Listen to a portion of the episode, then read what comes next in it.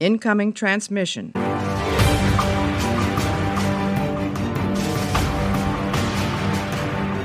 Hallo und herzlich willkommen zu einer neuen Ausgabe Warpcast. Heute wieder mit Bulls Bulletin. Mittlerweile sind wir bei Periroden Neoband 14 angekommen.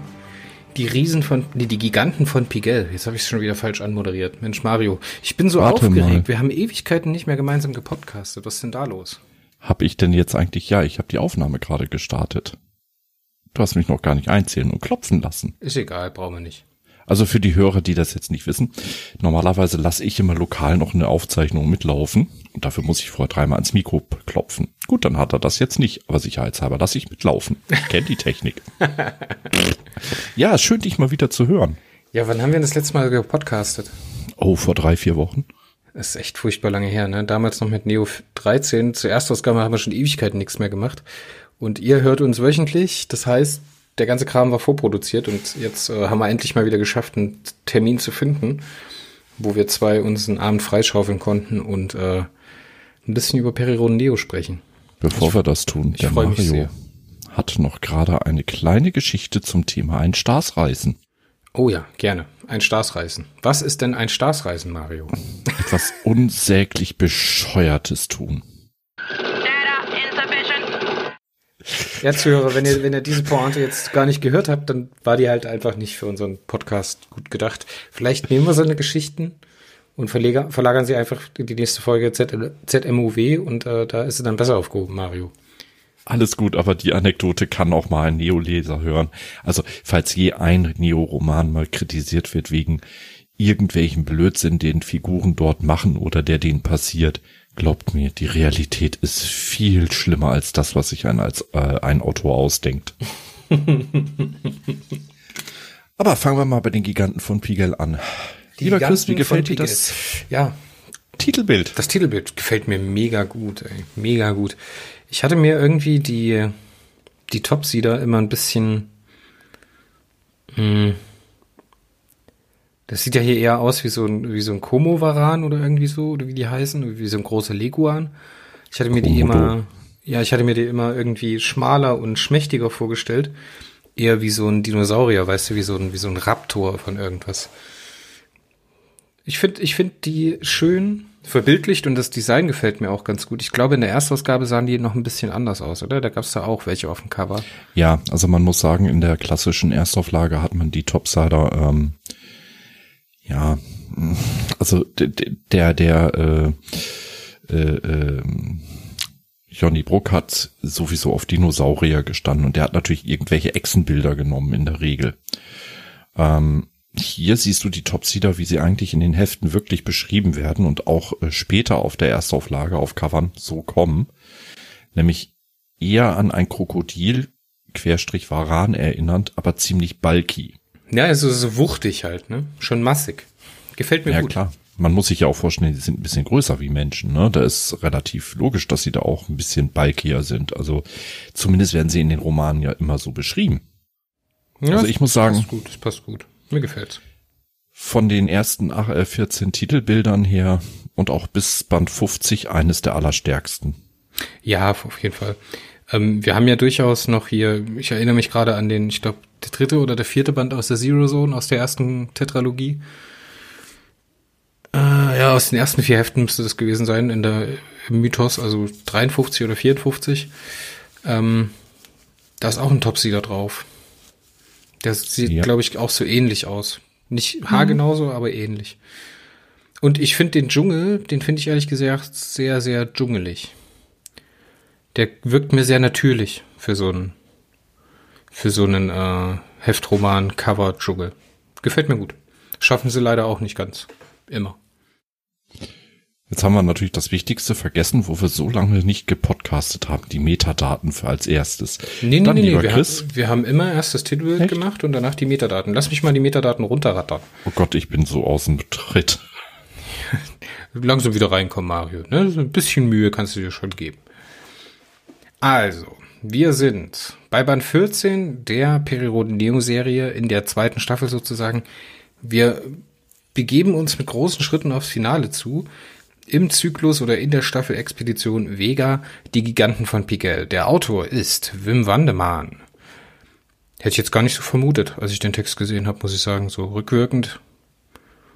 Es verwundert mich das ein bisschen, dass der hier mit dabei gewesen ist. Und genau diesen Roman geschrieben hat. Titelbildzeichner, so wie immer, Dirk Schulz und Horst Gotha. Erstmals erschienen am Freitag, dem 30. März 2012. Und ähm, wir spielen im Vega-System. Unsere Hauptpersonen sind Taco Kakuta, Tort, Gengt Tarm, Lanol, also der zweite Handlungsort Lanol, Kerlon, der Ho Hozarius, Ernst Ellert. Auf Myra nahe haben wir Guki, Reginald Bull, also Reg, Sue, Mirafiore und Fulka. Da fehlt mir ein bisschen Sid, jetzt hier in der Peripedia. Aber ich glaube, der bekommt in dem Heft jetzt nicht unbedingt viel zu tun. Zwei, drei Nebensätze. Fulka, Fulka bekommt auch keinen Platz hier in der Aufführung. Ja. Ich würde sagen, das reicht erstmal für die Metadaten. Ansonsten gibt es da nicht großartig viel zu erzählen. Ja. Würdest du mir bitte ganz kurz, in aller Kürze, bevor wir noch mal ein bisschen detaillierter darauf eingehen, die Handlung zusammenfassen? Ja, Team Reg und seine Gefährten führen ein Theaterstück für die Fantan auf. Äh, Der neu kennengelernte Guki sabotiert die Schutzschirmgeneratoren. Auf der Flucht nehmen sie den Ara Fulka mit. Äh, Sumira Friore wächst ein neuer Arm. Und die Fantan gehen auf die Jagd nach neuem Besun. Es gibt wieder einen neuen Besun-Alarm. Ähm, auf der Handlungsebene um Taco Kakutas Gruppe. Die landen auf Pigel. Ähm, viel hin und her. Tort und Ant Sloan werden von den Gefangen, äh, Topsidern gefangen genommen. Und ähm, man schafft es, den bisherigen ähm, Oberbefehlshaber selber zu entführen durch Ka äh, Taco Kakuta. Mein Gott, ich habe heute ein Blub. Und äh, der neue Oberkommandierende ist dann eben nicht mehr Schreckt Orn, sondern Gengt Tarn. Und der fordert ganz klar die bedingungslose Kapitulation. Ähm, während auf Lanol Perry Roden auf Ernst Eller trifft, der dann meint, ja, die Geschehnisse im Vega-System, die sind für die Erde noch sehr entscheidend. Von Kerlon, einem überlebenden Arkoniden, offensichtlich sehr alt, nicht nur körperlich, sondern auch durch Kryoschlaf sehr, sehr alt geworden, erfährt Rodan mehr über das Transmitternetz des Vega-Systems. Ähm, der Rest des Außenpostens sind eigentlich nur noch Ruinen und Leichen. Kerlon stirbt, als er vom Verschwinden des zehnten Vega-Planeten erfährt und Rodan startet mit einem 10.000 Jahre alten Beiboot der Tosoma X. Ja, der zehnte Planet des Vega-Systems geht auf Wanderung. Das klingt schon mal spannend. Ähm, aber der Roman startet ja wie bis jetzt in der Neo-Serie noch keiner zuvor. Wir haben ja da so eine, so eine Rahmenhandlung drin. Die hattest du jetzt in der Kurzzusammenfassung gar nicht erwähnt. Finde ich aber sehr, sehr erwähnenswert, wenn wir jetzt mal ein bisschen detaillierter drüber sprechen. Hat mir auch gut gefallen. Ich konnte, also was mir leider an der Rahmenhandlung, also wir haben ja dann diese Situation, dass Taco Kakuta, ich glaube der BBC oder sowas, ein Interview gibt. Ne? Auf der einen Seite bekommen wir halt raus, ja, na klar, muss Taco Kakuta dann überlebt haben. Das ist halt trivial dann zu sagen, ne? Aber ähm, man geht ja durchaus davon aus, dass die, dass die Kerncrew halt so am Leben bleibt. Und unsere Verluste hatten wir schon in der Staffel. Ne? Also es sind schon Charaktere gestorben. Also der Rod Nissen zum Beispiel oder der, ach, wie hieß er denn? Der russische Astronaut, Astronaut oder Kosmonaut. Baturin hieß er, glaube ich, der gestorben ist. Ne? Ich habe den Namen nicht mehr im Kopf, aber ich glaube, der war es, ja. Ja. Und äh, ja, was mir grundsätzlich, also wie gesagt, grundsätzlich tolle Idee, die Wim Wandemann da hatte. Es gibt dem Ganzen direkt so ein tragendes, ne, so eine, so ein, wie so eine, wie so ein Augenzeugenbericht aus einem Krieg wirkt es dann direkt. Ne, und man, man, man fiebert darauf hin, dass was Schlimmes passiert. Aber ich konnte diese Schwere, die da auf Taco Kakuta lag, im folgenden Roman nicht unbedingt nachvollziehen. Er hat ja dann diese, diesen Love Interest, diese Feronen da, diese ganz besondere, diese, was eigentlich auch eine krasse Geschichte ist, die der Wim Wandemann sich da ausgedacht hat, ähm, in die er sich verliebt, aber diese Beziehung, die konnte ich irgendwie nie so richtig nachempfinden. Weißt du, was ich meine? Also äh, gute Idee, wie gesagt, und krasses Konzept für die Frau, da werden wir denke ich später auch noch drauf eingehen. Aber so im alles im Allen gute Idee, in der Ausführung nicht ganz auf den Punkt. Ne? Also das ist jetzt hier Meckern auf höchstem Niveau, sowas in so einer ähm, Trivialliteratur oder Heftserie zu haben, so, überhaupt so, so eine Konstruktion, finde ich grundsätzlich keine schlechte Sache. Ich schon. Wieso das? Ich hasse in Fortsetzungsserien, wenn man durch so eine Vorrückblende, wie es bei Taco geschehen ist, im Endeffekt die Handlung für die nächsten Wochen, Monate festschreibt. Dadurch ist jegliche Spannung im Arsch, weil Taco kann ja am Ende das Interview nur der BBC geben, wenn die Menschheit an sich überlebt hat. Also auch das Unternehmen Vega zu einem einigermaßen sinnvollen Abschluss gekommen ist. Heißt auch, er muss einen Weg nach Hause gefunden haben. Du hast also im Endeffekt schon drei Viertel des Plots vorweggenommen. Klar, ich meine, äh, Serienleser werden wissen, die Helden schaffen es meistens immer. Ja, mit Blessuren, aber sie schaffen's. Jetzt hast du hier aber Neo. Neo will neue Wege begehen. Dazu hätte zum Beispiel auch gehören können, dass die Topsider die Erde annektieren. Alles zunichte gemacht durch diesen Voreinschub. Und ich hasse Voreinschübe. Ja, da hast du durchaus recht. Da hat man sich mal mindestens für die zweite Staffel so ein bisschen selbst die Butter vom Brot genommen und halt ein bisschen die Würze aus der Suppe, um mal ein paar Mark ins Phrasenschwein zu werfen. Ja, kann man so sehen, aber bin ich jetzt ehrlich gesagt nicht so kritisch gegenüber, weil du hattest es schon gesagt, natürlich muss es irgendwie weitergehen. Ne? Ja, in der Erstauflage hat man das aber im Laufe der Jahrzehnte besser gelöst. Da gibt es äh, für solche Voreinschübe die sogenannten Auszüge aus Hoschpians unautorisierter Chronik. Niemand weiß, wer dieser Hoschpian ist. Das kann also auch durchaus ein Nicht-Mensch sein, ne? eine kosmische Bibliothek. Und es wird aus der dritten Sicht berichtet. Und das sind Voreinschübe, die funktionieren, weil sie die Handlung nicht vorwegnehmen. Ja, ja, natürlich, das muss dann halt so ein, so ein, so ein relativ objektiver Augenzeugenbericht sein. Ne? Das kann dann halt nicht unbedingt jemand aus der, aus der ersten Reihe von der Romanserie sein, ja. Hm. Ich find's gut, dass sie sowas probieren.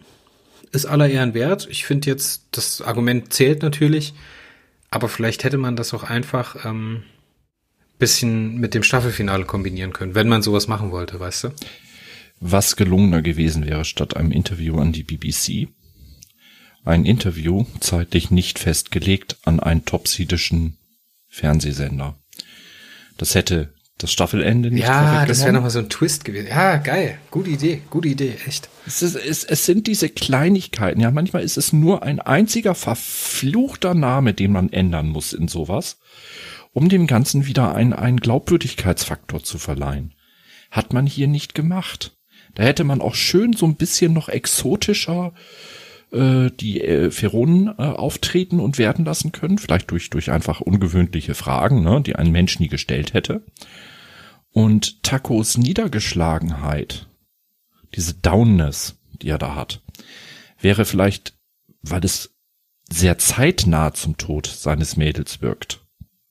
Wirkt, nicht sein muss. Hätte wahrscheinlich stärker und intensiver gewirkt und wäre glaubwürdiger gewesen. Hm, ja. Und das man hätte ich mir beim man, Lesen gedacht. Man hätte halt die Leser auch so ein bisschen schockiert damit, so, warum gibt er jetzt den Top dann ein Interview, ne? Was natürlich auch funktioniert hätte, wäre so eine Art Gefangenenbefragung. Ja, da hätte man aber diese Deepness, äh, diese, diese, diese Downness, die er da verspürt, nicht so drinne gehabt, weil wer gibt seinem Gefängniswärter schon gerne Auskunft, ja, aber dass er total im Arsch ist. Diese Downness, wie gesagt, die ist für mich sowieso nicht so wirklich rübergekommen. Daher hätte ich jetzt darauf auch verzichten können. Wenn man das machen möchte, hätte man auch andere Wege finden können. Ich denke, da sind wir uns einig. Ob das jetzt hier die Goldrandlösung gewesen ist, wage ich zu bezweifeln. Zumal die beiden noch im, im Endeffekt sich in der Kennenlernphase befanden und noch nicht mal miteinander gepoppt haben, um es mal ganz böse zu sagen. Ach so, Mario, dann zählt das nicht, oder was? Also, sorry, wenn ich so jemandem verfallen bin, wie er es ist, dann ist da doch ein bisschen mehr gelaufen, als nur sich angucken und ein bisschen miteinander lachen. Also, zumindest geht's mir so. Ich, ich möchte jetzt niemandem seine Gefühle wegsprechen. Was sagst du denn zur Handlung auf Myrana? Wie hat dir das gefallen? Was kannst du da noch äh, so ein bisschen rekapitulieren? Ja, Team Reg. Also mir haben so ein paar die Einschübe gefallen mit ihrer Aufführung, die sie gemacht haben. Auch das Piratenlied. Das müsste ja in diesem äh, Roman gewesen sein. Da hat Wim so ein bisschen Dichtkunst mit reingebracht. Der Ara, ja, gefällt mir so ein richtig, äh, er hat so, so einen kleinen Moment à la Pille. Ja, mega. Diese kleine Anspielung war schon gut, so nach dem Motto, mein Gott, was seid ihr primitiv? Aber wa- wa- war das nicht auf ähm, im Vorgängerroman? Also im letzten Auch schon. Hier, hier haben sie es ja auch noch mal drinne Hier gehabt. gehen sie ihn ja irgendwie besuchen. Also Sid geht ihn ja besuchen, glaube ich. Ne? Ja, aber hier bringt das ja auch noch mal, mein Gott, seid ihr primitiv. es ist, das haben sie in beiden Romanen ein bisschen drinne gehabt, so, so unterschwellig, so, so ein bisschen eine klitzekleine Kopie von, von Bones McCoy, äh, aus, aus Star Trek 4, ne? Das, äh, ja, und Fulka wirkt auch insgesamt ein bisschen von Bones beeinflusst, so dieses, dieses, äh, leicht überheblich arrogante, aber im Endeffekt äh, seines Herzens eigentlich jemand, der helfen will, ja. Ähm, Erinnerst du dich an diese, an diesen Beginn der zwischenmenschlichen oder zwischenmensch-iltischen Beziehung von äh, Reg und Cookie? Das fand ich nämlich ehrlich gesagt sehr stark. Ja, da bin ich jetzt wieder Erstauflagen geschädigt. Das ist bei mir mehr so durchgerauscht als ja nett. Ja, er, er, er kommuniziert ja dann in der Art und Weise, dass er praktisch, was grundsätzlich eine gute Idee für mich ist, so der das halt noch nicht gesehen hat, wo ich so gedacht habe, ja klar, muss ja so sein. Er fährt mit einem telepathischen Finger über die Oberfläche, also über die Haut des Gegenübers und schreibt ihm Buchstaben auf die Haut. Ne? Was so gru grundsätzlich eine schöne Idee ist, aber ja, mein Gott. Also mach das mal mit deiner Frau. Ne? Die wird sich freuen, wenn sie dir mal äh, einen Satz hinten auf den Rücken schreiben soll. Mit Fingern. Ich garantiere dir mit zu 100 Prozent, dass du Kauderwelsch verstehen wirst. Morsecode hätte ich verstanden. Weil das ist Tippen. Aber Ja, in- Buchstaben in, in der- Konturen. In Hm. der Logik hätte es aber auch nicht funktioniert, weil warum hätte einer von den Menschen an Morsecode denken müssen sollen? Warum hätte einer der Menschen seine Sprache in Buchstaben denken sollen? Denkst du in Buchstaben? Weil er irgendwas gelesen hat. Man muss es hier einfach, man darf nicht zu sehr drüber nachdenken. Ja, was ich aber eigentlich meinte, was ich eigentlich meinte, ist dieser Charaktermoment zwischen Cookie und Reg, als er dann, ich glaube, der Cookie sagt dann oder übermittelt dem Reg dann mehr oder weniger, er erkennt ihn als äh, den Schützenden der anderen, ne? Und dann fragt er ihn so sehr, in so einem sehr naiven, aber trotzdem komplexen Moment, ob er auch dazugehören darf. Und das fand ich so schön, so unschuldig, weißt du? Das hat, das hat, ist mir echt nahe gegangen, da habe ich in mein Notizbuch geschrieben, dieser Moment ist magisch. Ja, das, das, äh, ich, ich, ich will es nicht wegsprechen, ja. Das hat Wim Wandemann schon sehr, sehr schön gelöst. Ja, da, da muss man sich auch vor verbeugen. Andererseits, ich kenn's halt aus der Erstauflage seit ungefähr den 1800er Bänden. Ähm, da wird auch immer sehr kontinuierlich dargestellt, dass Cookie äh, neben seinem Scherzbold Kind-Dasein eigentlich ein ziemlich deeper Charakter sein kann. Er will es nur nicht gerne zeigen, weil er sich nicht verletzlich zeigen will. Der einzige, gegen den, über dem er sich wirklich immer wieder sehr, sehr öffnet, ist Bull, ja, den er offensichtlich eigentlich äh, nach außen hin hasst und quält, aber innerlich halt wirklich liebt, ne, den er wirklich nur quält, so nach dem Motto, ich beleidige nur meine besten Freunde, niemand anders. ja, und äh, deswegen hat dieser Moment, für Neo ist er top, da bin ich bei dir.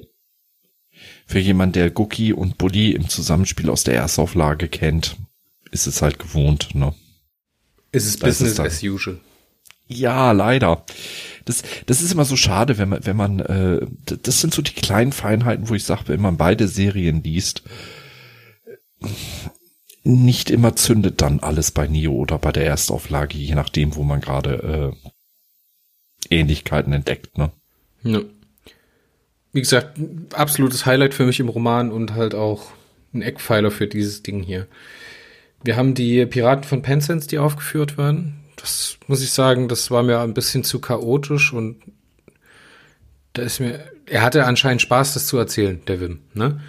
Ja. er hatte offensichtlich ganz viel Freude daran, diesen, diesen, ja, mit Cookie da in diese doch sehr tragende und tragische Neo-Geschichte halt so ein bisschen, wie sagt man dazu, Klamauk aus den Charakteren herauszuholen, ne? Der Manoli, der dann so aufgeht, der ja sonst immer so der sehr besonnene ist und der in sich, in sich ruhende, ne? Der auch ein Bezugspunkt für die andere ist, der kommt dann so in Fahrt und äh, dem wird dann, der schreibt dann er empfindet dann dieses äh, Musical nach und dann geht's halt dazu, dass man das beginnt aufzuführen. Ja, kann ich, ich kann es wertschätzen, wie du es auch gerade schon bei der anderen Szene gesagt hast. Hier muss ich sagen, ist es mir aber halt einfach zu viel gewesen, zu aus, ausladend, weißt du, das hätte man kompakter machen können. Ja, aber jemand, der, der auf diese Art und Weise von, von Romanen steht, der wird es natürlich gutiert haben und ich gönne es jedem, den es interessiert hat, von, von Herzen. Ja, auf jeden Was Fall. ich auf, jeden Fall. auf den beiden Handlungsebenen halt gar nicht so toll fand. Ähm, Sumia Fiore wird als kleines, noch nicht wirklich pubertierendes Mädchen beschrieben von 15 Jahren. Finde ich toll. Sie wird dargestellt als Mutantin, als Metagruppen. Meta-Biogruppiererin. Mein Gott. Wer denkt sich solche Scheißwörter aus? Fuck you, wer immer das damals sich ausgedacht hat. Fuck you. Ähm, nein, ähm, Entschuldigung für den Austicker. Ähm, aber warum muss man es so ja, ich meine, ihre Besonderheit war wirklich immer, dass sie mit einem Arm tougher war, als die meisten ihr zutrauten. Und jetzt nimmt man ihr ein großes Stück ihrer Besonderheit. Und das finde ich schade. Ja, ich, ich muss auch sagen, sie hatte dann am Ende diesen Zusammenbruch, ne? Der ja da so ein bisschen den Leser überraschen soll, der ja Teil vom Plan ist. Ne? Und dann, aber auch das hat, das ist nicht zu mir durchgedrungen, irgendwie. Ähnlich wie mit der Taco Kakuta Rahmenhandlung hat mich das nicht so wirklich, hat mich das nicht so wirklich ähm, berührt. Schade. Ja, das ist, es, es ist halt in einer Menge von, von echt guten Momenten sind die saustarken Momente einfach untergegangen, weil es zu viele gute Momente gab. Das muss man auch erstmal schaffen. Ja, Was mir an dem Roman wirklich nicht gefallen hat, wo ich wirklich, also neben dem äh, Post pro äh, äh, vor den Einschüben, also falls sich die Leser fragen, warum ich hier so ungewohnt rumstottere. Am 17.12. hatte ich einen Fahrradunfall, bin ziemlich schwer gestürzt und habe eine Gehirnerschütterung vom Allerheiligsten davon getragen und ich habe immer noch Probleme bei der Wortfindung und bei der Konzentration. Also von daher wundert euch nicht, dass ich ein bisschen mehr rum äh und ähm, ein bisschen mehr rumstottere. Das ist noch nicht alles wieder in Ordnung. Und wir haben heute ja knapp äh, zwei Monate und zehn Tage nach dem Unfall. Ähm, der Einschub muss einfach mal gerade sein, weil ich so ein bisschen verwirrt äh, formuliere. jetzt ist Schluss mit deinem Apologismus, jetzt wird wieder performt, Mario. Ja. Ähm, was, was mir nicht so ganz gefallen hat am Roman war der Part mit Kerlon und Ellard. Wobei ich Kerlon eigentlich sehr schön fand. Ja, sehr traurig, sehr tragisch. Dass er einfach daran glaubt, die ultimative arkonidische Bastion zu äh, überwachen. Und im Endeffekt überwacht er einen Haufen Schrott und Leichen. Aber musste unbedingt Elad mit rein. Ja, vor allen Dingen, dass man sich wieder nicht davon lösen kann, dass ähm, Ellard mit seinen weißen Träumen Perrys Entscheidungen beeinflusst hat. Gut, es, es wird später in der in der äh, Serie noch sehr sehr wichtig, ja, bis äh, äh, Band 200 hast du äh, S als Überwesen, welches Pläne in Plänen in Plänen in Plänen in Zeitschleifen in Plänen hat. Gut, das ist halt der Fluch der Erstauflage mit den Überwesen, mit diesen kosmischen Cues, wenn du so willst. Ja, aber das hatten wir ja schon schwerst äh, in der Erstauflage kritisiert. Ähm, oder ich glaube beim, beim Eschbach hat man das getan. Hm, beim Eschbach, ja. Beim Eschbach war es, ne? Dass man da diesen Weg gegangen ist und jetzt tut man es halt hier wieder. Und ich, das ist wieder für mich so ein Moment, wo ich so denke, so schade, warum schafft man es hier, wenigstens hier, weißt du, wenigstens Perry als, als freien Denkenden, so im, also so ein, so ein, so ein, so ein, so ein Sinnbild der Aufklärung, weißt du? So einen freien Geist, der sich frei die Welt erschließt, so. Schafft man wieder nicht, sondern man sagt halt wieder, Ellard beeinflusst ihn. Ja, wodurch Perry zu einem extern getriebenen wird und nicht zu einem selbstständig agierenden Wesen. Man hat im Endeffekt ja das prädestinierte Universum zumindest für einen Teil des Zeitstrahls wieder ins Leben gerufen und aber da muss ich dann auch wieder gestehen, auch das ist jetzt wieder Meckern auf hohem Niveau. Ja, ich möchte jetzt nicht äh, unbedingt damit sagen, dass das komplett schlecht ist. Äh, Das ist halt auch wieder ein Zugeständnis ein bisschen an die äh, Leser der Erstserie, dass man sagt, okay, man macht vieles von dort, man übernimmt das von dort, was dort funktioniert hat. dass es immer gut funktioniert hat, hat man nie gesagt. Man übernimmt nur das, was funktioniert hat. Ja, und das wäre wieder so ein Moment gewesen, wo man sich viel besser hätte emanzipieren können als Serie so. Ja, zum einen. Zum anderen, wie gesagt, ich, ich verstehe so ein bisschen die Motivation dahinter, ja. Und vor allen Dingen, wir dürfen nicht vergessen, Neo ist äh, hier in die ungeplante zweite Staffel eigentlich gegangen, weil sie eigentlich das ja nur als One-Shot für acht Hefte hatten und selbst überrascht waren über den Erfolg. Und ähm, ja, ich, ich gehe mal davon aus, dass das auch der Zeitdruck, den ein Frank Borsch und Kollegen hatten, ähm, mit dafür gesorgt hat, dass man halt ähm, sich viele Versatzstücke aus der Erstauflage zusammengeklaut hat. Ne? Und vor allen Dingen als, als unbeteiligter Dritter, als jemand, der nicht in dem Projekt steckt. Du hast halt so diesen Tunnelblick, den Autoren mit der Zeit entwickeln, nicht. Es ist immer leicht, von außen zu meckern.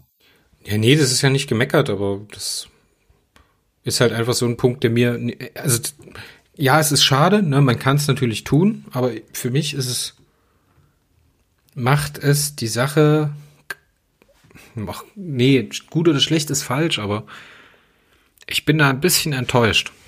Ich bin ein bisschen enttäuscht, dass man da nicht mehr Mut hatte, das anders zu tun. Und dass man das entweder nicht gesehen hat oder halt wissentlich so getan hat. Weißt du? Ja. Aber äh, auch, auch da wieder, wie oft bin ich von Romanen äh, im Endeffekt, dass ich so eine kleine Enttäuschung spüre, warum hat man dies nicht so gemacht, das nicht so gemacht. Andererseits ist es der Autor, der schreibt, der mich unterhalten will.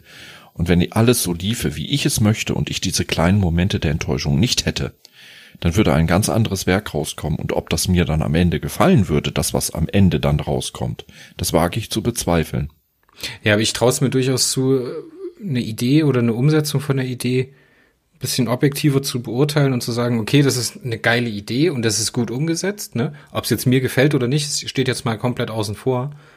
Aber jetzt sind die natürlich erstmal für mich, also subjektiv für mich in der Bütt, ähm, daraus jetzt was zu machen, wofür sich das gelohnt hat. Weißt du? Das haben sie bis jetzt immer geschafft, muss ich ehrlich sagen.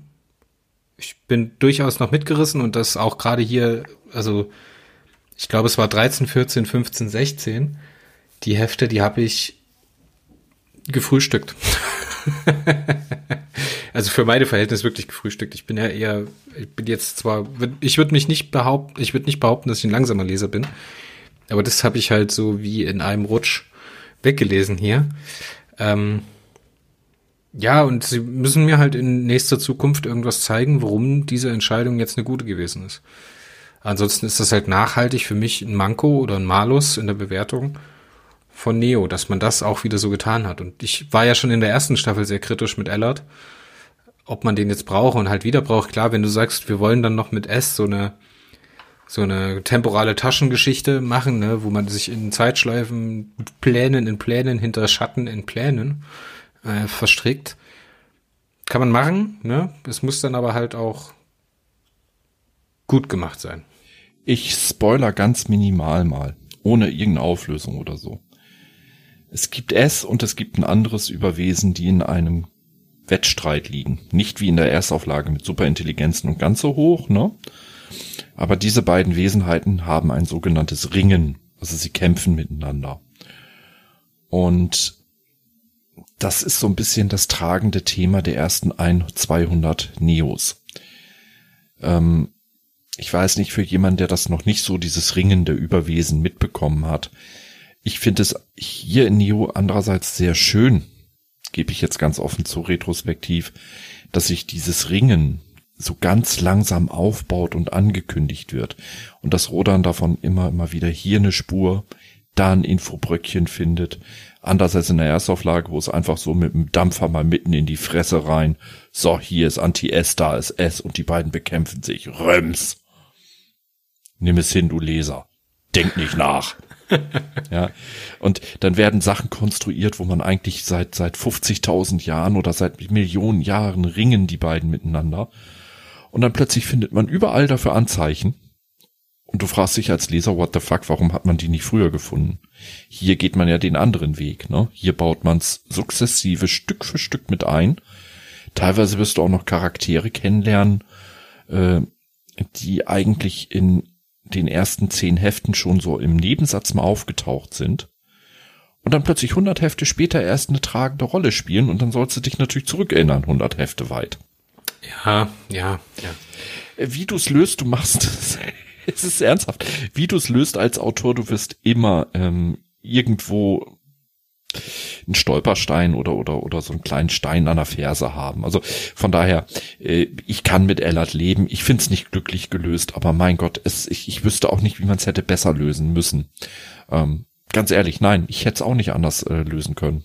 Ich, ich muss es zugeben. Ja, vor dem Bild muss ich sagen, wird halt aus Ellert ein bisschen ein, ja, ein positiver, ja, ein positiver ähm, Mephisto, so ein bisschen. Na, Ellard ist eher so eine Art neutraler Gandalf. Oh, auch gut, auch gut, auch gut. Du hast, du hast die äh, Hobbit-Folge schon gehört, gell? Also zum Aufzeichnungszeitpunkt ist sie noch nicht draußen. Ich glaube, jetzt müsste sie schon draußen sein, wenn ihr den Podcast hören könnt. Ja, sehr schön. Okay, wow. das war tief. Äh, lass uns noch eine andere tiefe Nummer besprechen. Erinnerst du dich an die Hintergrundgeschichte dieser Beckia, der, dem Love Interest Mhm. von Tako Kakuta? Ja, hat mich sehr stark an die afrikanischen Frauen erinnert, die zwangsbeschnitten werden. Ja, so ein bisschen, ne? Also für den, für den Hörer, der das vielleicht nicht mehr präsent hat, das ist jetzt kein großer Spoiler, weil das ist ein Absatz und der wird dann später nicht mehr großartig ausgeführt. Ähm, Beckia Yuat heißt sie, glaube ich, ne? Irgendwie so. Nennen wir sie doch Becky. Becky, nennen wir sie Becky der Einfachheit halber, ähm, ist äh, Tochter von Eltern, die einer gewissen Glaubensrichtung angehören, auf Ferol.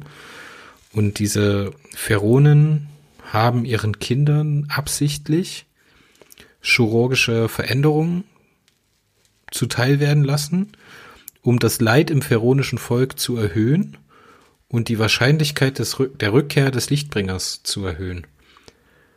Das ist halt eine maximal perverse Vorstellung. Also in ihrem Fall haben ihre Eltern chirurgisch ihre Hüfte versteifen lassen, was sie halt dazu zwingt, ihr Leben lang zu humpeln. Und sie findet das gut. Der Vollständigkeit halber sei hier aber auch gesagt, ähm, diesen Eingriff, das sagt sie auch in einem nächsten Nebensatz, hätte sie auch wieder rückgängig machen lassen können. Will sie aber nicht. Richtig, weil sie mit dieser Behinderung, die sie hat, offensichtlich gut leben kann und selber auch diesem Glauben angehört. Ob wir den jetzt gut finden oder nicht. Ich finde es halt faszinierend, dass, dass man hier jemanden hat, der, ähm, ich habe es ja eingangs schon gesagt, mit den Beschneidungen der afrikanischen Frauen, ja. Ähm, viele dieser Frauen leiden darunter und wollen das nicht. Man kann es bei uns noch nicht rückgängig machen, aber auch dort gibt es halt auch äh, Frauen, die das Ganze verfechten und einfach sagen, ich fühle mich wohl damit, ich fühle mich glücklich damit. Und diese für uns nicht nachvollziehbare, ich will es nicht mal krank nennen, sondern nicht nachvollziehbare Haltung, hat Wim hier in einfachen Nebensätzen so mit eingeflochten, ne? so nach dem Motto, wieso, ich sehe mich nicht als behindert, ich fühle mich wohl. Ja, der steckt aber in diesen, keine Ahnung, anderthalb Absätzen, was diese Geschichte da gestreift wird. Da steckt ja ein ganzer Psychothriller von Stephen King drin. Weißt du, was ich meine? Ja. Das finde ich sehr, sehr gut. Und da echt Hut ab vor Wim, dass er so eine Idee, ne, auf der einen Seite so, so mit der linken Hand so reinwirft und so sagt, okay, ich habe noch mehr davon, hier, komm. ähm, auf der anderen Seite, dass er aber halt auch so wohl informiert ist von der Erstauflage. Und da muss ich jetzt sagen, das ist ja was, ähm, erinnerst du dich noch in der Erstauflage, als man dieses feronische Gefangenenlager besucht, um diesen einen Topsieder-Offizier da rauszuholen? Wenn es nicht sogar Schrecktorn gewesen ist, ne? Da besuchen ja, ich glaube, Bull ist mit dabei, dieses äh, Gefangenenlager und sieht dann, wie die Feronen mit den besiegten Topsiedern umgehen. Also ich denke, das ist hier so ein bisschen, um dem Feronen ne, nicht bloß diese Opferrolle zu geben, sondern ihm halt auch nochmal so ein bisschen Ambivalenz zu schenken. Ähm, das geht noch ein bisschen weiter, weil für den äh, Planeten Pigel hat man äh, genetisch veränderte Feronen gezüchtet. Was ich auch eine sehr, sehr perverse Vorstellung, als perverse Nein. Vorstellung das so empfinde. So, diese, Nein. wie heißen sie denn? Ferionen oder sowas. Die haben Ja. dann Flügel. Das ist eine Sache, da muss man ähm, wirklich lange drüber überlegen, aber sie ist eigentlich logisch. Wenn du einen Planeten besiedelst, auf dem dein Volk nicht heimisch ist, ursprünglich. Jeder Planet hat ja eine andere Gravitation, hat einen anderen Luftdruck und, und, und. Ähm, die Wahrscheinlichkeit, dass wir Menschen jemals ohne Hilfsmittel auf einem fremden Planeten dauerhaft Fuß fassen. Nehmen wir mal an, wir hätten die Raumfahrt wirklich so weit, dass es ginge. Jetzt hast du einen Planeten, der dauerhaft circa 0,2 Gravo mehr hat wie wir hier. Das heißt, statt 100 Kilo wiegst du 120. Das kann man vielleicht gerade noch hinkriegen, ne, vom Gewicht her. Dass der Luftdruck auf dem Planeten aber auch anders ist. Und du im Endeffekt als Mensch gar nicht in diesem äh, Bereich überleben könntest, dauerhaft. Wir reden hier nicht von ein paar Tagen, ne? wir reden hier von dauerhaft. Du wirst im Endeffekt drauf kommen, ähm, du musst genetisch anpassen. Weil das, was du in Star Trek siehst, diese Klasse M-Planeten, die alle irgendwie aussehen wie die kanadischen Wälder. ne? Das hast du in der Regel nicht im Weltall. Du hast Planeten, die sind erdähnlich, aber sie werden in Details immer wieder so abweichen, dass du zum Beispiel entweder, wie es äh, später in den Neo-Romanen ab 200 Schildern, ähm, tagelang in einer Überdruckkammer sitzen musst, um dich dem Druck anzugewöhnen dass du äh, Atemhilfsgeräte brauchst und und und. Und wenn du ein Volk auf einem Planeten wirklich dauerhaft ansiedeln willst, kann es keine Lösung sein, dass sie das nur mit Technik können. Ja, sehe ich absolut. Ne? Aber damit schafft der Wim Wandemann für die Pharaonen ja ein Bild. So diese genetische Veränderung vom eigenen Volk, um gewissen gewisses Habitat zu erobern. Das äh, hat ja ein Geschmäckle und das ist ja Science Fiction weit in den meisten Fällen negativ behaftet. Ne, wenn wir jetzt mal bei Star Trek bleiben, gibt es die eugenischen Kriege. Ne? Wir kennen Khan. So, es gibt diese, diese, wenn man über so Themen wie Transhumanismus sprechen will, ne, muss man halt auch sich damit auseinandersetzen, wie der Mensch mit seinem Körper umgeht oder mit seiner Körperlichkeit und was das bedeutet für ihn. Mhm, kommt in Neo noch. In der Erstauflage hat man es damals mit den Epsalern und Co. gemacht. Da sind dann um Heft 50 rum äh, die ersten umweltangepassten Menschen entstanden. Ne? Ähm, plötzlich quadratisch praktisch gut, also ein Meter groß, ein Meter breit und circa zehn Tonnen schwer, so ungefähr, und können Gravitation vom Fünffachen der Erde oder 3,6 war es oder so, äh, ab. Ja, kann man machen. Ne? So eine, so eine super schnelle Anpassung an einen Planeten. Ähm, da hat man sich in den 60er Jahren wenig Gedanken drum gemacht, dass es also umweltangepasste Lebewesen gibt, die genetisch angepasst wurden. Hast du in der Perry-Originalserie schon immer drinne, seit Band 50.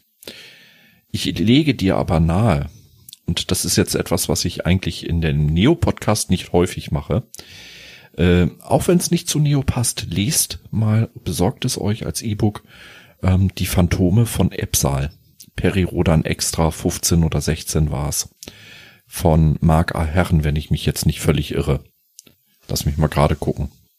Ich bin in der Peripedia. Man sollte vielleicht doch mal. Entschuldigung, wenn ich jetzt klapper. Klapper mal ein bisschen. Interessiert mich gerade wirklich.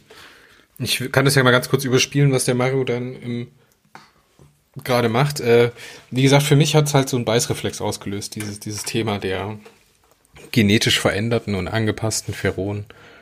Und das, das ah, gibt einem ja, ja trotzdem so ein bisschen das Gefühl, dass die Pharaonen anscheinend mit ihrer eigenen Körperlichkeit nicht in einer Art der Wertigkeit umgehen, wie wir das heutzutage tun. Ne? Ja, sie haben halt die Erfordernis des Weltraums anerkannt und ähm, das, was ich meinte, ist Peri-Rodan Heft Extra 16 von Michael Markus Turner. Entschuldigung nach Österreich, tut mir leid, lieber Michael Markus, das habe ich äh, falsch dem Schweizer Kollegen zugeordnet. 96 Seiten erweiterter Umfang. 2018 äh, noch ein zweites Mal veröffentlicht. 2017 kam der ursprünglich raus. Für mich immer noch der stärkste Peri-Roman, den ich je gelesen habe. Weil er ganz klar zeigt, welch ein Verbrechen es ist, wenn man Menschen innerhalb von zehn oder mehr weniger Jahren auf einen lebensfeindlichen Planeten aussetzt und sie zwingt, sich genetisch anzupassen, sonst sterben sie. Da werden die ganzen Fallouts, die da ent, ent, entstehen, auch gezeigt und ähm, in einer Eindringlichkeit, wie ich sie in einer Heftromanserie nie erwartet hätte. Da gab es in Titan mal einen Roman, das ist eine Star Trek Romanreihe. Ähm, es müsste, oh Gott, wie hieß es denn? Der Rote König, glaube ich. Dritte oder vierte Band? Dritte Band. Der Rote König. Ähm, da ging es darum, dass die dass frühe Messstationen, die Saffron Cochran ausgesetzt hat und äh, die so kleine Habitate in ausgehöhlten Asteroiden und sowas. Ähm, aufgrund von einem Warpfeld-Test in irgendeine Dimensionsspalte gerissen worden, in einem Art Paralleluniversum rausgekommen sind. Und dieses Paralleluniversum wird durch die Titan dann durch die äh, Nachwirkungen aus Nemesis, ne, diese Talaron-Waffe, da fliegen die dann durch und kommen in dieses Paralleluniversum. Und dieses Paralleluniversum ähm, wird gerade von einem roten König, deswegen heißt das Buch auch so, ähm, malträtiert, weil da eine, eine, oh Gott, eine, eine Blase, ein Universum entsteht, ne? Und dieses andere Universum halt ersetzt an der Stelle.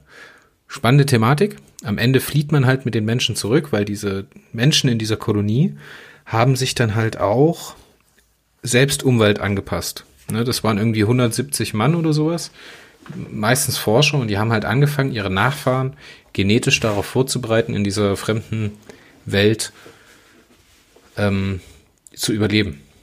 Und darauf trifft dann halt Riker und sowas und äh, man setzt sich dann mit denen auseinander. Auch sehr, sehr spannendes Thema. Ja, äh, wie gesagt, tolles, tolles Thema an sich. Für mich löst das halt immer so ein Beißreflex aus, weil das halt sonst in Science Fiction meist ähm, negativ behaftet ist und halt auch für mich so ein absolutes No-Go ist. Ähm, wo ich mein, meine Genetik verändern muss, um zu überleben, da gehöre ich nicht hin. Das hat man. Das ist aber so mein, mein, mein subjektives Weltverständnis. So. Bitte? Also man hat mit mit Phantome von Epsal, das war der erste Roman in der Peri-Erstauflage quasi äh, dazu begleitend, wo man statt diesem Fingerschnipp wie Cher gemacht hat, ne, damals in den klassischen Heften, die Epsaler sind jetzt da und das sind Übermenschen und das ist geil, ne, hat man ähm, mit Phantome von Epsal so gesagt, so und hier präsentieren wir euch den Preis, den sie dafür gezahlt haben und dieser Preis ist ekelhaft hoch. Das war geil. Ähm, wo ich dich ein bisschen, äh, ich, ich spoiler jetzt mal einfach so ein bisschen ab Heft 200. Das wird noch richtig schön. Mit, mit, da, da wirst du das lieben, die genetische Anpassung. Es gibt Planeten, die sind von Menschen besiedelt. Da können nur genetisch angepasste Menschen leben.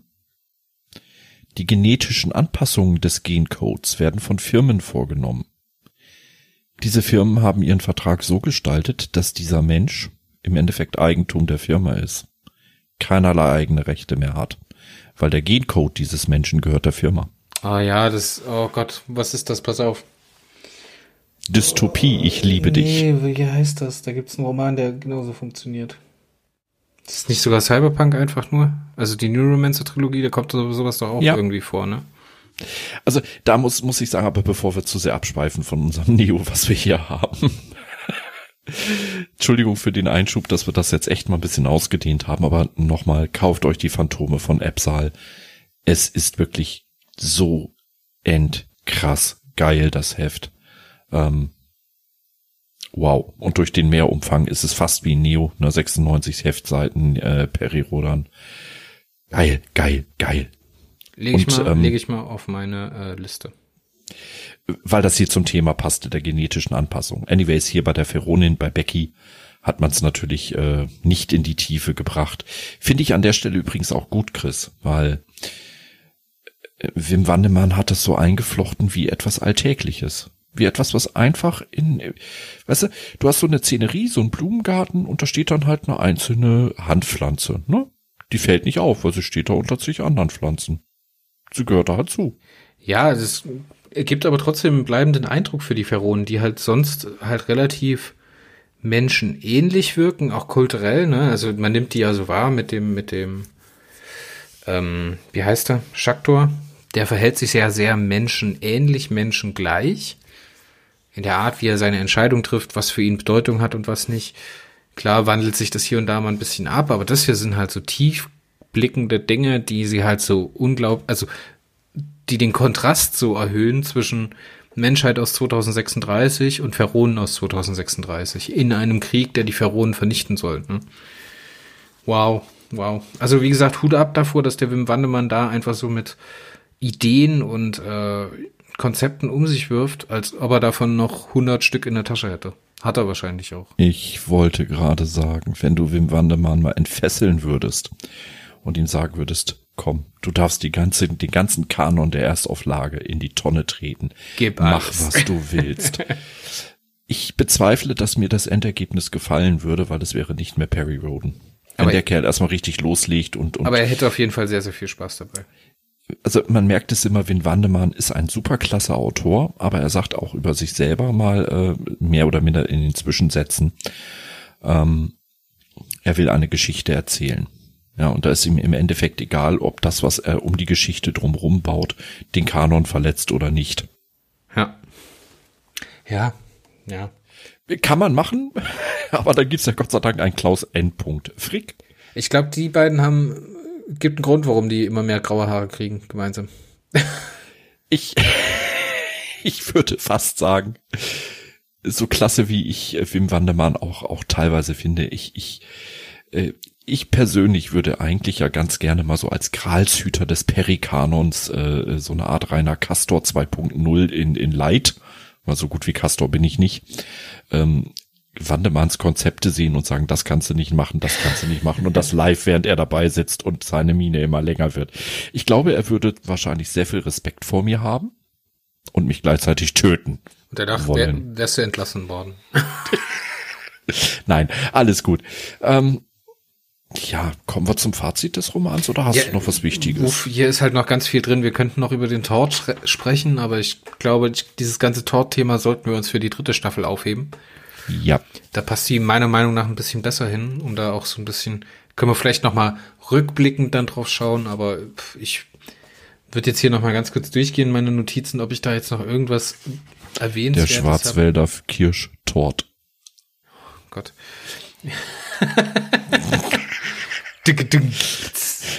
Boing. Ja, grundsätzlich als, um das Fazit mal zu beginnen, der Roman hat, war wirklich sehr detailverliebt, ne? Wir haben ganz viele Sachen nicht angesprochen. Wir haben die ganze Tor-Thematik nicht angesprochen. Wir haben nicht angesprochen, was die Giganten von Pigel eigentlich sind.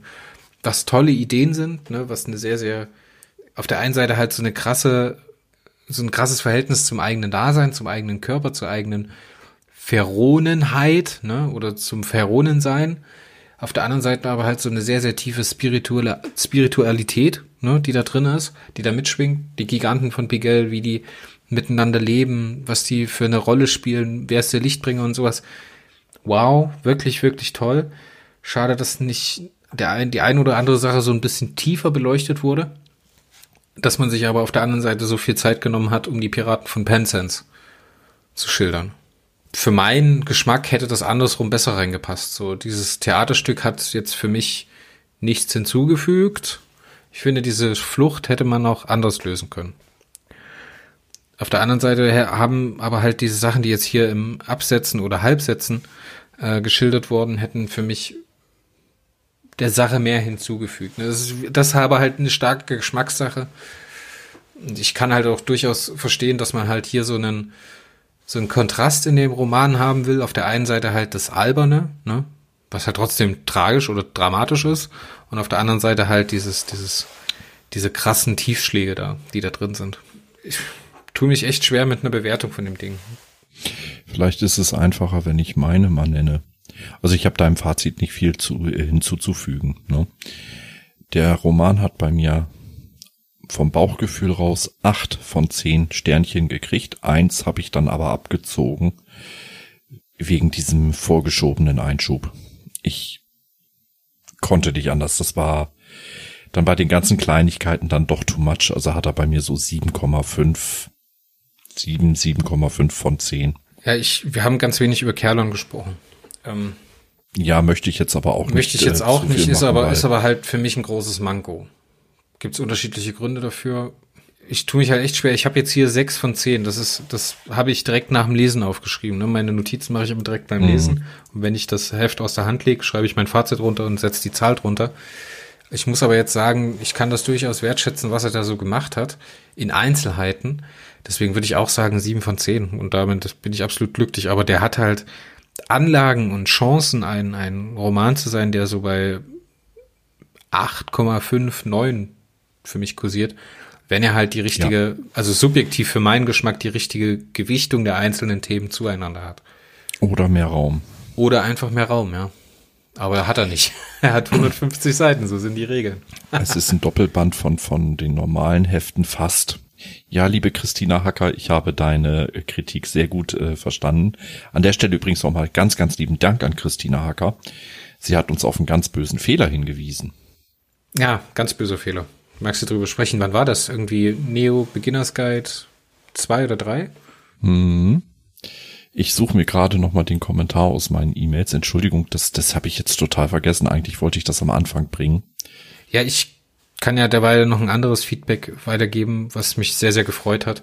Der liebe Andy Jesse, der äh, immer mal wieder kommentiert und äh, mittlerweile auch ein Freund des Hauses geworden ist, zumindest so ein bisschen. Ähm, obwohl wir noch nie mit ihm gesprochen haben. Hast du schon mal mit Andy gesprochen? Nee, ne?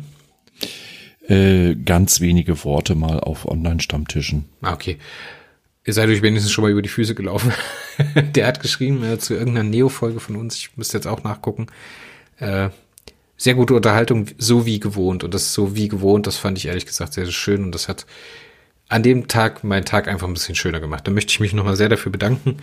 Grüße an Andi, Grüße an alle anderen, die wir vielleicht vergessen haben, die auch kommentiert haben oder eine Mail geschickt haben. Aber ähm, ja. Hast du es gefunden? Such, nee, ich suche es gerade. Es war ein Eintrag bei uns auf der Webseite, ein Kommentar, äh, wo ich Mist gebaut habe.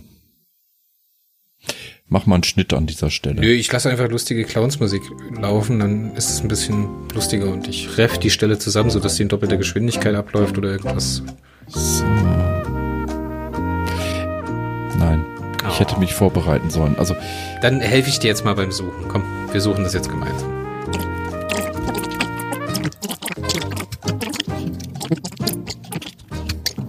So, ich hab's gefunden. Ich hab's gefunden. Dann liest du es bitte mal vor. Ich lese es mal vor.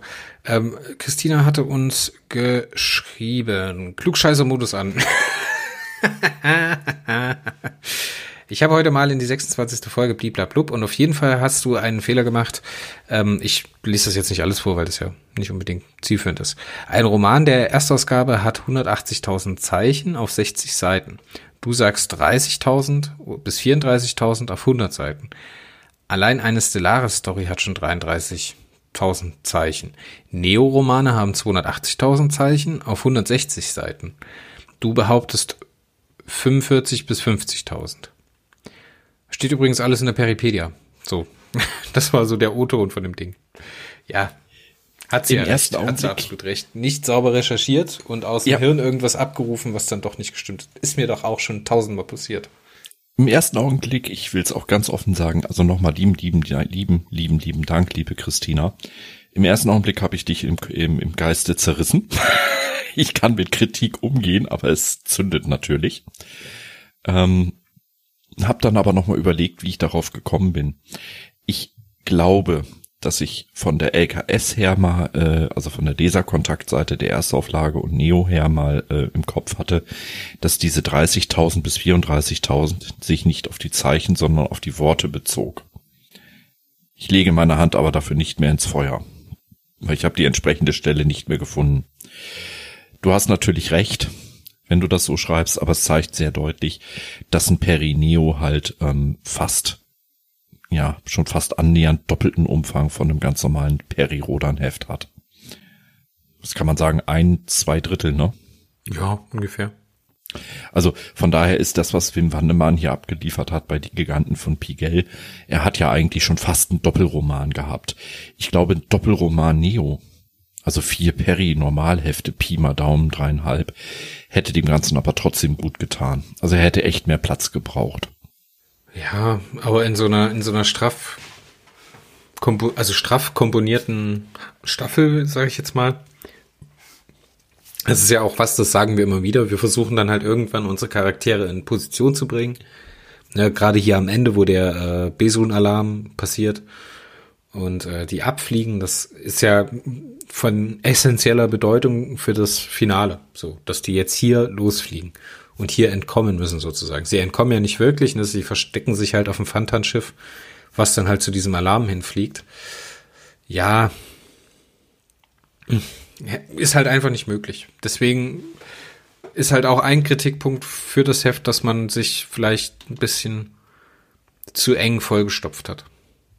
Dass nicht alle, dass nicht alle Gedanken gleich gut wirken können, wenn halt, das hattest du ja vorhin auch schon ausgeführt, wenn die sehr guten Sachen in den zu vielen guten einfach untergehen. Bei Alarm musste ich gerade an einen Einspieler denken, den du hier noch Den platzieren machen kannst. wir jetzt nicht rein. Den wollte ich nämlich schon vorhin reinmachen, aber ich bin nicht schnell genug gewesen. Alarm. Alarm. Alarm. Also nein, ernsthaft, ähm, ich verneige mich vor Win Wandemann und ich muss ganz offen gestehen, hätte man das Heft wahrscheinlich ausgebreitet, so wie Chris und ich das hier jetzt besprochen haben. Wir sind ja halt, wir sind halt Meckerköpfe, wir sind halt Waldorf und Stettler. Ja, muss man einfach auch ganz äh, klar sagen. Wir können es nicht besser machen, aber wir können gut drüber meckern. Wir sind wie Ähm. Ernie und Bert, aber halt bloß Bert und Bert. Jetzt hat er mich total verwirrt. Jetzt bin ich bei das gute A. Wieso bin ich jetzt bei Bimmel und Bommel? Ach, hör jetzt auf, komm. Mal, wir, lass uns den Sack jetzt zumachen. Also von, von daher hätte man das, das noch weiter ausgeführt, diese ganzen schönen Nebenstories und, und ausgebreitet, dann wärst du wieder an dem Punkt gewesen, wo man ganz klar sagen muss, man will mit Neo ja auch die Altleser noch ein bisschen abholen, ja. Und man muss natürlich bei einer wöchentlich erscheinenden oder 14-tägig erscheinenden Serie auch ein bisschen Action mit reinbringen. Du hättest sonst jetzt wieder Geschwafel gehabt, ne? Und das nicht ganz zu Unrecht den Vorwurf des Geschwafels. Tolles Heft, weiter so. Ja, auf jeden Fall. Überdurchschnittlich, gut. Aber wie gesagt, das kriegt halt eine negativere Bewertung, weil es halt nicht meinen Nerv trifft. So, das muss ja auch mal sein. Es können ja nicht, Alles gut. es können ja nicht alles bloß äh, Granaten sein. Ne? Ich freue mich schon aufs nächste Mal, wenn es wieder heißt Bulls Bulletin, Periroden Neo hier im Warpcast. Mario, wie heißt das nächste Heft? Hast du das im Kopf? Das müsste sein Heft 15. Schritt in die Zukunft. Oh, Schritt in die Zukunft. Das klingt spannend. Was das alles bedeutet, hören wir in zwei Wochen, wenn es wieder heißt Bulls Bulletin. Und Mario, es hat mir wieder sehr, sehr viel Spaß gemacht, mit dir zu podcasten. Ich hoffe, wir werden in Zukunft wieder ein bisschen häufiger zusammensitzen. Und äh, ja, Ich auch. lass uns nicht den Fehler machen, wieder so viel vorzuproduzieren. Dann ruhen wir uns zu lange auf unseren Lorbeeren aus. Alles klar. Dann äh, bis zum nächsten Mal und äh, tschüss. Auf wieder, tschüss.